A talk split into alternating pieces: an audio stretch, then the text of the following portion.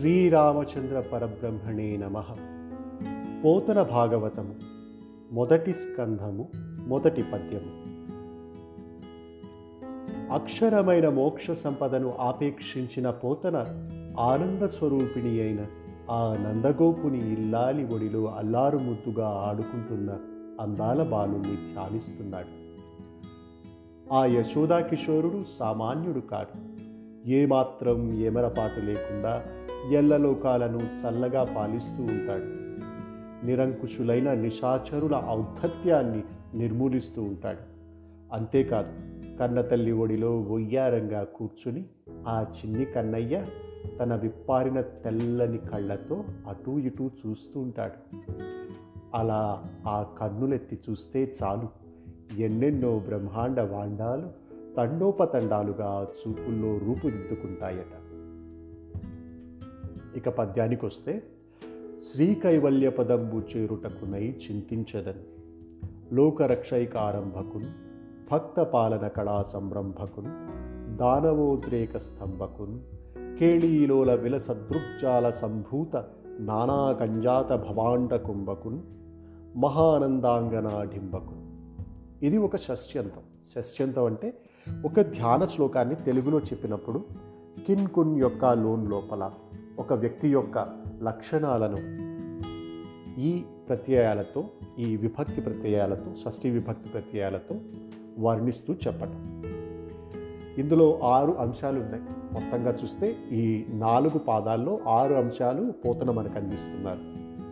శ్రీ కైవల్య పదము చేరుటకై చింతించటం అన్న ప్రథమ పాదంలో ప్రథమ అంశంలో మోక్షం కోసం ఉత్కంఠితుడైన పరీక్షిత్ వృత్తాంతంతో పాటు భాగవత ప్రథమ స్కందంలో నారదుడు భీష్ముడు కుంతీదేవి మొదలైన వారి కథలు తృతీయ స్కందంలో దేవహూతి వృత్తాంతం చతుర్థ స్కందంలో ధ్రువ చరిత్ర ఇవన్నీ స్ఫురిస్తూ భగవంతుని సర్వేశ్వర తత్వాన్ని మనకు అందిస్తున్నారు. ఈ చిన్న మాటలు శ్రీ కైవల్య పదము చేరుటకై చింతించటం ఈ చిన్న అంశంలో మనకి అందిస్తున్నారు. ఇక రెండవ అంశం తీసుకుంటే లోక రక్షైకారంభకులు ఇది చిన్న పదంగా కనిపించినా కూడా ఇది ఉపోద్ఘాత పద్యం కాబట్టి ఈ ద్వితీయ అంశం హిరణ్యాక్ష హిరణ్యకశిపు కంసు కాల యవనాదుల తృతీయ సప్తమ దశమ స్కందాలలో రాక్షసుల అత్యాచారాల వల్ల అస్తవ్యస్తమైన లోకాన్ని ఉద్ధరించిన శ్రీకృష్ణుడి ధర్మ సంస్థాపనార్థ లక్షణాన్ని వివరిస్తున్నారు. భక్తులను పాలించడం ఒక కళ. ఎప్పుడెప్పుడు ఆర్తులను ఆదుకుందామా అన్న ఆపన్న. అతని ఆలోచన అనుక్షణం అతని తపన.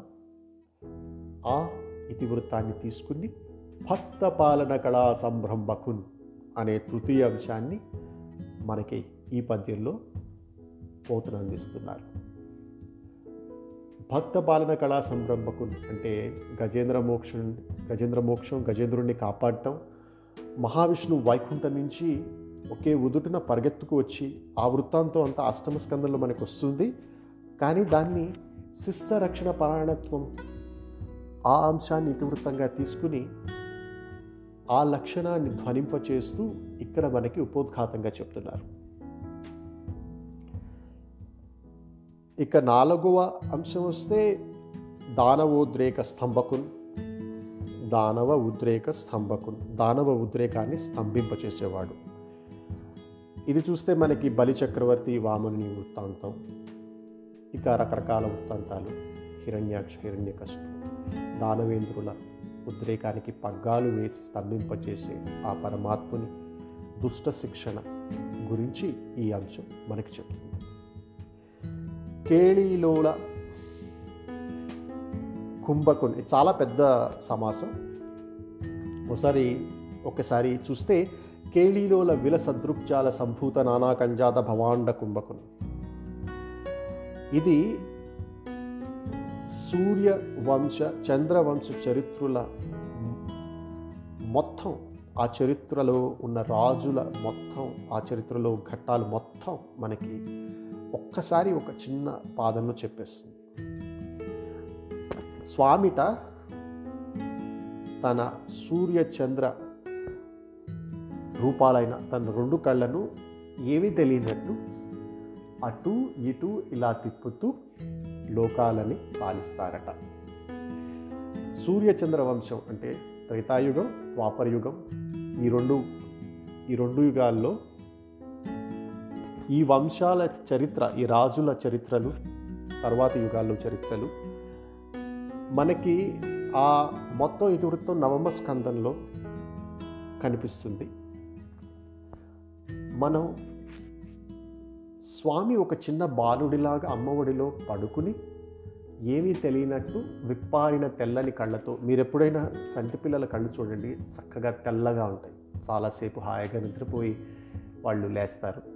చక్కగా పొట్ట నిండా పాలు తాగి ఆనందంగా అటు ఇటు చూస్తుంటారు. వాళ్ళలో వాళ్ళే నవ్వుకుంటూ ఇప్పుడు శ్రీకృష్ణుడు కూడా అదే అవస్థలో ఉన్నారు. హాయిగా అమ్మ ఒడిలో ఆనందంగా ముసిముసి నవ్వులు నవ్వుకుంటూ కళ్ళు అటు ఇటు తిప్పుతూ అన్ని దిక్కులు చూస్తున్నారు.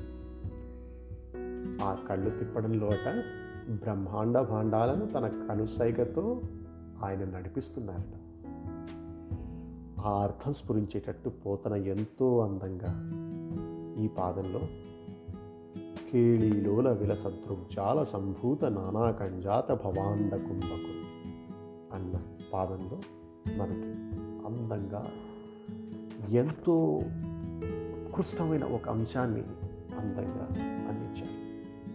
ఇక చివరిది మహా నంద అంగన ధింబకు మహానందుడి అంగణ అంటే ఇంటి ముంగిట డింబం ఆడుకునే చంటివాడు.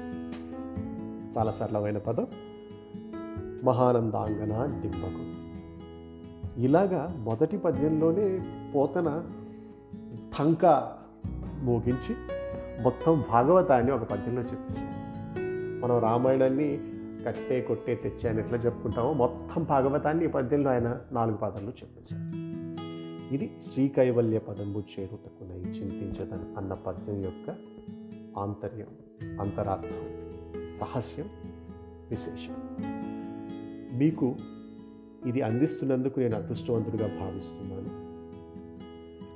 తర్వాత వచ్చే పాడ్కాస్ట్ సిరీస్లో మరిన్ని పద్యాలు భాగవతం నుంచి మీకు అందించే భాగ్యానికి నోచుకుంటున్నందుకు ధన్యునిగా భావిస్తూ ఈరోజుకు సెలవు. స్వస్తి.